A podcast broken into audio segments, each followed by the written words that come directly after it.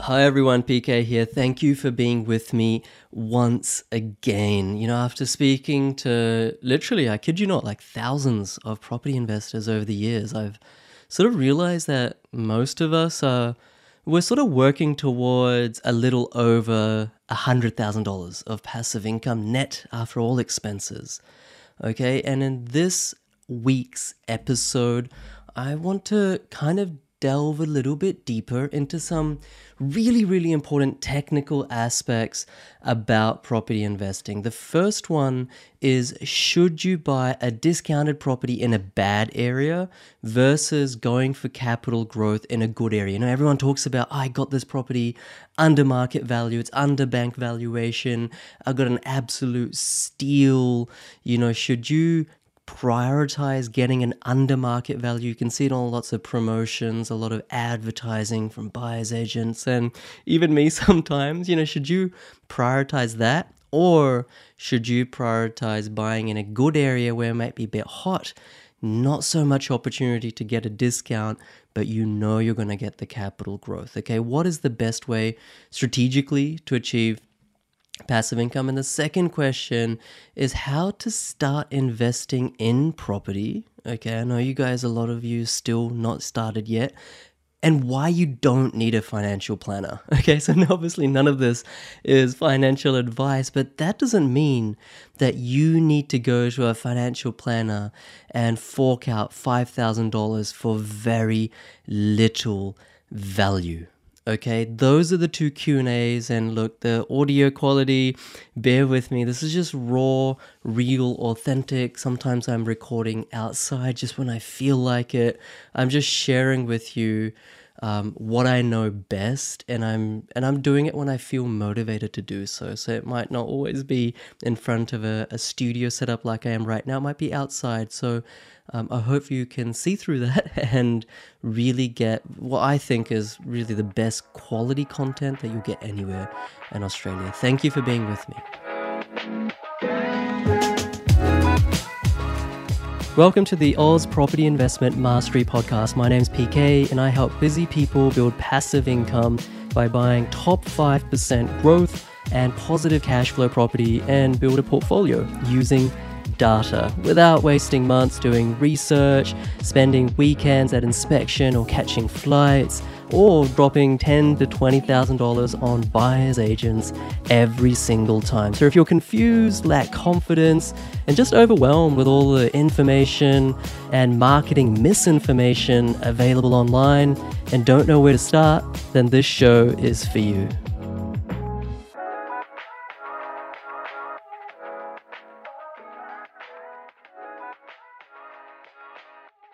All right, so first question Should you go for an amazing undermarket deal or prioritize short plus long term growth? How do you prioritize strategically for achieving passive income? Which of those two should you prioritize? Okay, that's the first question. Let's get into it.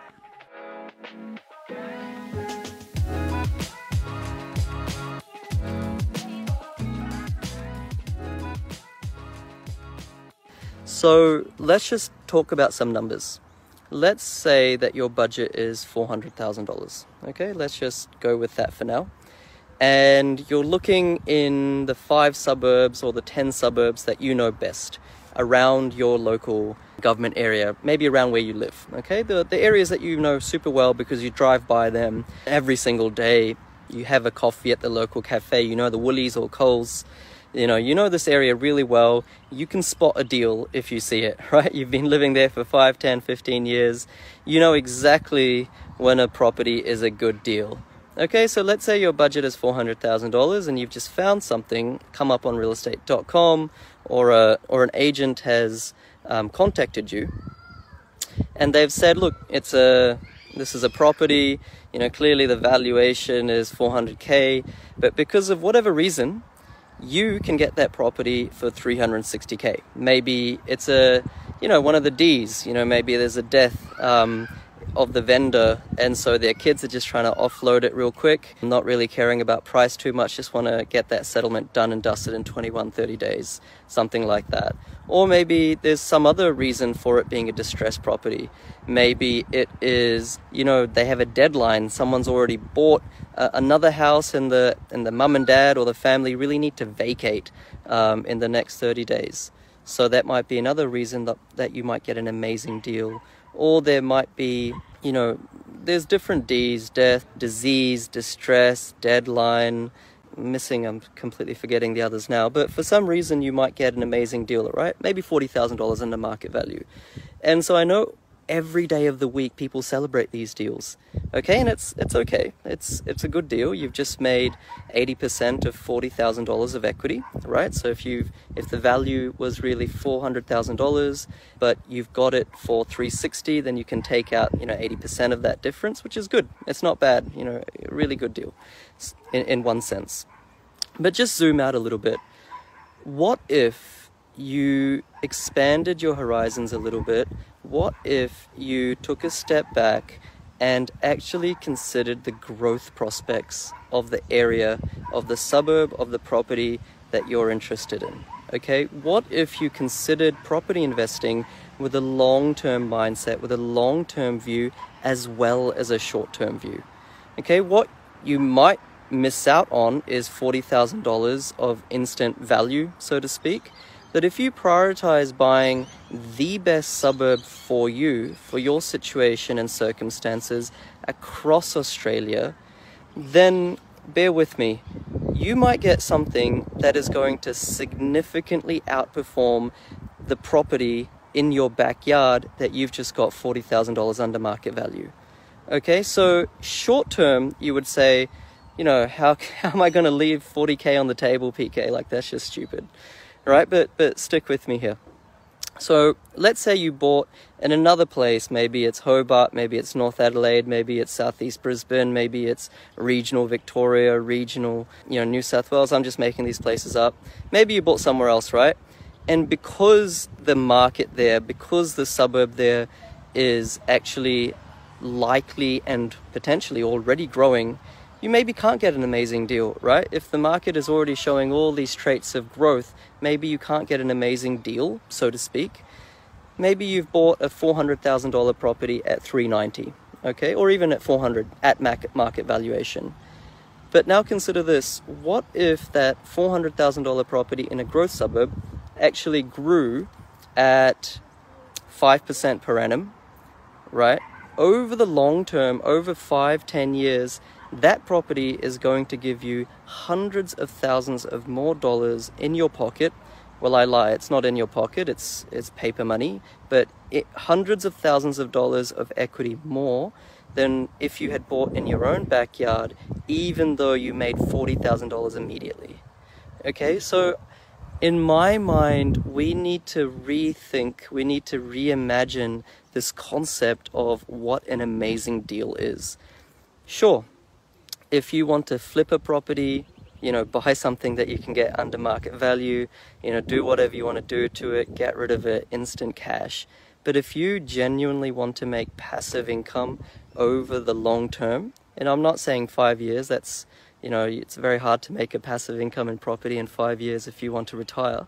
Uh, but 10, 15 year type horizon, then look outside your backyard because I personally would sacrifice buying under market value of about $40,000. Every day of the week, I'd sacrifice that if I can find a high growth suburb that will grow at 4, 5, 6, 7, 8% every single year, both in the short term and long term, whilst being positive cash flow. I would prioritize that every day of the week because even though I haven't made $40,000 immediately by buying under market value, you know, I've set myself up for the long term, my passive income goal, right? Juxtapose that versus the scenario where you buy in your backyard. You've you know made you've made forty thousand dollars instant equity, but that's kind of where it stops. You know, it's very very very unlikely that your backyard suburb that you know really well just because you're in that area is also going to grow at 6, 7, 8% per annum over the long term. In fact, hardly any suburbs do perform like that. It's almost impossible.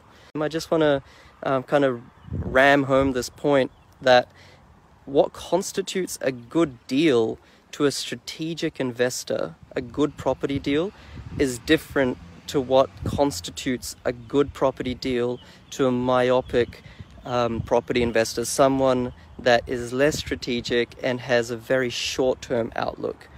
Okay? Um, so always prioritize growth, always prioritize positive income simultaneously. And if you can get a, a good deal, if you can get, sorry, a under market value property at the same time, well, that's even better. But when you're looking for a suburb that was going to grow, when you're looking for a suburb that will give you positive cash flow property, there's so many data factors that you're looking at. One of them is average vendor discounting, right? And average vendor discounting simply means in the suburb, what is the average amount or percentage that a vendor or seller has to discount their property? Okay, and so if that average discount is 10%, some people would think, well, that's fantastic. You know, I'm getting an amazing deal. I can get a 10% discount, instant equity, high fives, lots of likes on Facebook, egometric, all that sort of thing. But if the average vendor discounting in the suburb is 10%, or even if it's 7%, or even if it's 6%, or even if it's 5%, that means that the demand for that suburb is not that crash hot Okay, so you know when you when you understand the data, you can really see through these things. If the average vendor discounting is really high and the listing price is almost never met, you know, everyone's getting a discount, then all these myopic property investors are high fiving each other because they're getting, um, you know, not necessarily under market value properties, but properties that they've been able to discount a lot. You know, they're high fiving each other. But what's actually happening is that suburb's not going to grow. That suburb has no hope of growing in the short term, in the first year, two years, etc., if the, that kind of discounting is, is occurring, because demand is simply not there. Demand is so soft. That's why they're having to discount. Okay, so I kind of went off a tangent there, but back to the original point. What constitutes a good deal is short term growth, long term growth, and positive cash flow okay? A good deal is not necessarily when you can buy $30000 $40000 $50000 under market value immediately. That's good but you always want growth at the same time. And if you had to choose always choose growth because growth will increase your wealth by hundreds of thousands of dollars. A good deal buying $40 $50000 under market value gives you some instant gratification but that's where it stops Okay, so just beware as well of lots of um, professionals in the property industry. You know, there's plenty of good people as well. There's plenty of people who A, don't know what they're doing themselves, or B, are purposely not telling you the right thing. They may be buyer's advocates, buyer's agent, you know, consultants. I class myself as a consultant as well. Advisors, there's so many names, right? Experts. There's all, all good people out there as well. But just be wary of those people that are promising you or luring you in based on buying under market value property. There's nothing wrong with that, but never sacrifice high growth, high positive cash flow simultaneously.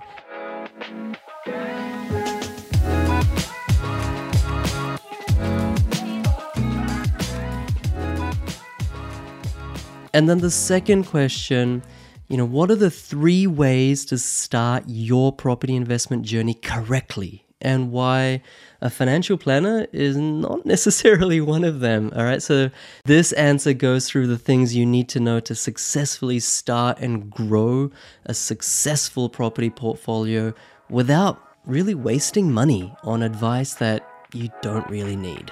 Let's do it.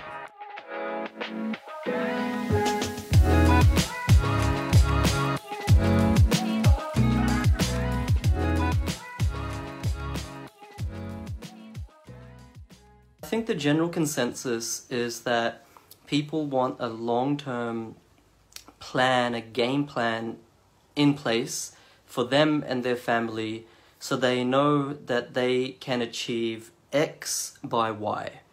And what do I mean by X by Y? I mean a certain amount of passive income by a certain time period. And I think people who aren't already property investors, and this might be you, people want a long term strategy in place, a long term game plan, so they can just relax and they know that they're on the right track, they're on the right trajectory, they have the right steps in front of them to make sure that they're themselves and their family are going to be taken care of in 10, 15, 20 years' time. That they will be able to generate a passive income so that themselves they can reduce their work or stop work, or their family, you know, their husband, wife, whatever it may be, can reduce work and really just spend more time with the kids, spend more time with, you know, with people they want to spend time with, doing the things that they actually want to do. Right? I hardly ever come across people you know, want to buy a Ferrari or a mansion or anything like that. Most clients, most investors just want to buy some property so they, they can retire early or at least have the flexibility to do so. But really, people don't know how to start. They don't know how to see between an accountant, a financial planner, a mortgage broker, all these people out there. How do I actually start? There's so much information out there. What are literally my next steps? So I'm going to share with you today the three things that um, you need to do to actually start and why a financial planner isn't actually part of that at all. Let me actually start with the financial planning side of things. So what a financial planner typically does is helps people buy insurance products. Okay, so life insurance, income protection insurance, total and permanent disability insurance, all these things that aren't really that useful and core to property investment. Also, what a financial planner does is help diversify your assets so that you can have a certain balance of assets in cash, in domestic stocks, international stocks, bonds, FX, commodities, all of these things. And they basically, according to the market, according to money markets and your risk profile, they allow you to keep a balanced or appropriate risk threshold across those asset classes. But 9.9 financial planners out of 10 have no idea about property. Okay, they don't know the difference between should you buy new property or old property. Should you buy a duplex, a, a freestanding house, and a townhouse or an apartment? Which city should you buy? Which suburb should you be buying? What yield should you be chasing? How do we get capital growth? How do we develop passive income? How do we buy positive cash flow property? All of these things are things that financial planners have no idea about. So if you are brand new to property investment and if you're just thinking, look, I want a long term game plan in, in place that is tailored to my situation, my circumstances, then a financial planner is definitely not someone that you need on your team right now. Once you have a portfolio, if you want to protect yourself when it comes to income protection and other insurances, then a financial planner can definitely help. An insurance broker can help as well, but that's not where you start. Where you need to start is with a property expert, someone who actually knows property. Not someone who's trying to sell you a property, but someone who knows property. So, what are the three things that you need to actually do to start property investing? Well, the first one is get really crystal clear on why it is that you want to invest in property. Do you want to grow your net equity, your net wealth, your net assets, so to speak? And or do you want to generate a passive income? If it's the latter, then what exact passive income or ballpark do you want? So in 10 or 15 years time, are you okay with 50,000? Do you want 70,000? Do you want 100,000? Do you want $200,000 of passive income? That's really critical because your goal and time frame determines the way that you get there. Okay? The goal is not the strategy. The strategy is the how, the goal is the what. Okay? So it's important to identify a goal and then work with someone to develop a long-term strategy so that you can get there. A goal is you know just a dream unless you have a, a clear strategy in how to get there. So it's important to have a goal and it's important to have a strategy. A strategy means how many properties do i need? Where should they be? What should the portfolio value be? Which ones will i be keeping? Which ones shall i be selling at the end of the 10 or 15 years time What sort of yield do I need from those properties? What is the sequence in which I should buy those properties? etc. So there's about 10 or 20 variables that go into developing a long-term strategy and I've just talked about a little uh, bit of the high-level ones just there. So that's the first thing, a long-term strategy. The second thing that you need to do is develop a short-term strategy. So I know exactly how I'm going to get to my long-term passive income goal. What is the very first property that I need to buy? Okay, so your very first property is dictated by four questions and their respective answers. The first question is what's my price point? Okay, and that's dictated by what you can afford to buy from a borrowing capacity perspective and how much equity or deposit you already have. Okay, so that's number one, or let's call it A, price point. B is the yield. What yield does do you need um, in that property do you want it to be positive cash flow? If so, do you want it to be 5.5% yield, 6, 7, 8, 9, 10, whatever the case may be? And if you're not super clear on that, then you really can't take the next step. You know, it's not good enough to say, I want great yield. Okay, I want something to be positive cash flow. You need to be super specific on what cash flow you need in order to achieve that passive income target. And you can only be specific if you already have that long-term strategy that we talked about. So if you've just joined this video, go back and, and listen from the start because this might not make sense otherwise. Okay, so price point, yield. The third thing is your risk appetite. So are you happy to buy in regional places? Places like Mildura, Shepparton, even regional New South Wales, Orange, Cairns, other places like that. Now I'm not recommending any of them or not recommending, but regional areas tend to be a little bit more volatile than capital cities. So if you have that risk appetite, that opens your horizons, that opens and broadens where you can actually buy. And everyone's different. You're different to me, I'm different from you. So risk appetite, a sleep at night factor is a very personal thing. So that's the third thing, or let's call it C. So A was price point, B was yield, C is risk appetite, and D is whether you want to be active or passive. Right? So do you want to be completely passive? If you're a mom or a dad or you're completely busy with 9 to 5 and children, then maybe you can't do a subdivision, a renovation, a splitter block, you know, anything like that. Maybe you just, all you can do is buy and hold property, set and forget, you know, um, residential property investment. And that's completely fine. But if you have more time, if you have more risk, then you can do more active strategies. And so the answer to A, B, C, and D uh, it really determines, really influences what you're going to buy to start with. Okay, to zoom out a bit, you know, the three things that you need to do to start your property journey long term strategy, short term strategy, which is A, B, C, and D. And the third thing that you really need to do to start your property investment journey is suburb selection the property type that you've selected or you've determined is right for you based on the answers of A, B, C, and D is one thing, but you need to know where should I buy this type of property, okay? Should it be in North Brisbane? Should it be in South Brisbane? Should it be in uh, Western Sydney? Should it be in East Melbourne? Should it be in Adelaide? And within that local government area, which suburb should you be buying within? Okay, and really suburb selection is where you make a lot of money in property investing or you lose a lot of money in property investing. Okay, so hopefully that was uh, useful. Just to recap, you don't need a financial planner to develop a long-term game plan for you and your family so that you know without any anxiety that you have your finances covered, that you can, you know, be financially independent in X years time you don't need a financial planner for that. All you need is a property expert. And you can do this yourself as well, right? With a with some well a lot of education, uh, but it's always good to lean on people that can really uh, be trusted, are authentic, and have your best interest at heart. Okay, so you don't need a financial planner, but what you do need is a long-term strategy. How many properties, the sequence, your long-term goal for passive income, stress testing whether that's actually possible in your situation with your current income at the moment or not.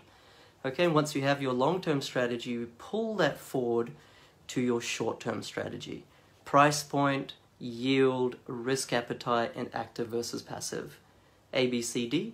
Once you've answered those ABCD for yourself, then you go to suburb selection. Okay, so you notice how we haven't even gone on realestate.com yet. Notice how we've have all this work to do to set the foundations and we've not even talked about realestate.com. In fact, you don't even need to go on realestate.com to do suburb selection. That should be the last place to go to select the best high growth suburb for your strategy, for your answer to A, B, C, and D. Okay, so if you build really solid foundations behind your property investing, then you can build a really strong and tall tower portfolio of properties on top. If you don't have that long term strategy, if you don't have that short term strategy, if you haven't done that foundational work, then the suburb that you select is not going to be great. The property that you select might end up being not fit or inappropriate for your long term passive income goals. You don't know the number of times I talk to investors who already have portfolios of two, three, four, five properties, only to end up thinking, well, I have a lot of properties, the ego metric is high, but I'm not generating my goal. I'm not generating the passive income that I want. Okay, so I really encourage you, don't be anal- don't be paralyzed by all the work to do. It's all very possible. But before you, you know, engage someone, make sure they're doing these steps for you. Don't engage someone that just goes and buys a property for you. Don't engage someone who's a financial planner and expect them to develop a property strategy. Don't even engage a mortgage broker thinking that they will develop these strategies for you. They all have their place in the world, but you don't need any of those to create a strategy. In fact, none of those people will be able to do what I've just said that you need to do. Okay, for that, you need education. Education, education, education. Education is knowledge. Knowledge is empowering, but only if you act upon it. So if you're serious about your long-term passive income goals, if you are you know, sitting there thinking, I've been thinking about property for so long, I already have a portfolio, but it's not achieving what I want it to achieve, then just step back. You don't need all of these so called experts and, and professionals that will buy you property, that will get you a loan, that will create um, security for you in terms of insurance products. What you need is a trusted person, just a human that you can rely on to A, develop a strategy, long term, short term help you with suburb selection, help you with property selection, the list goes on.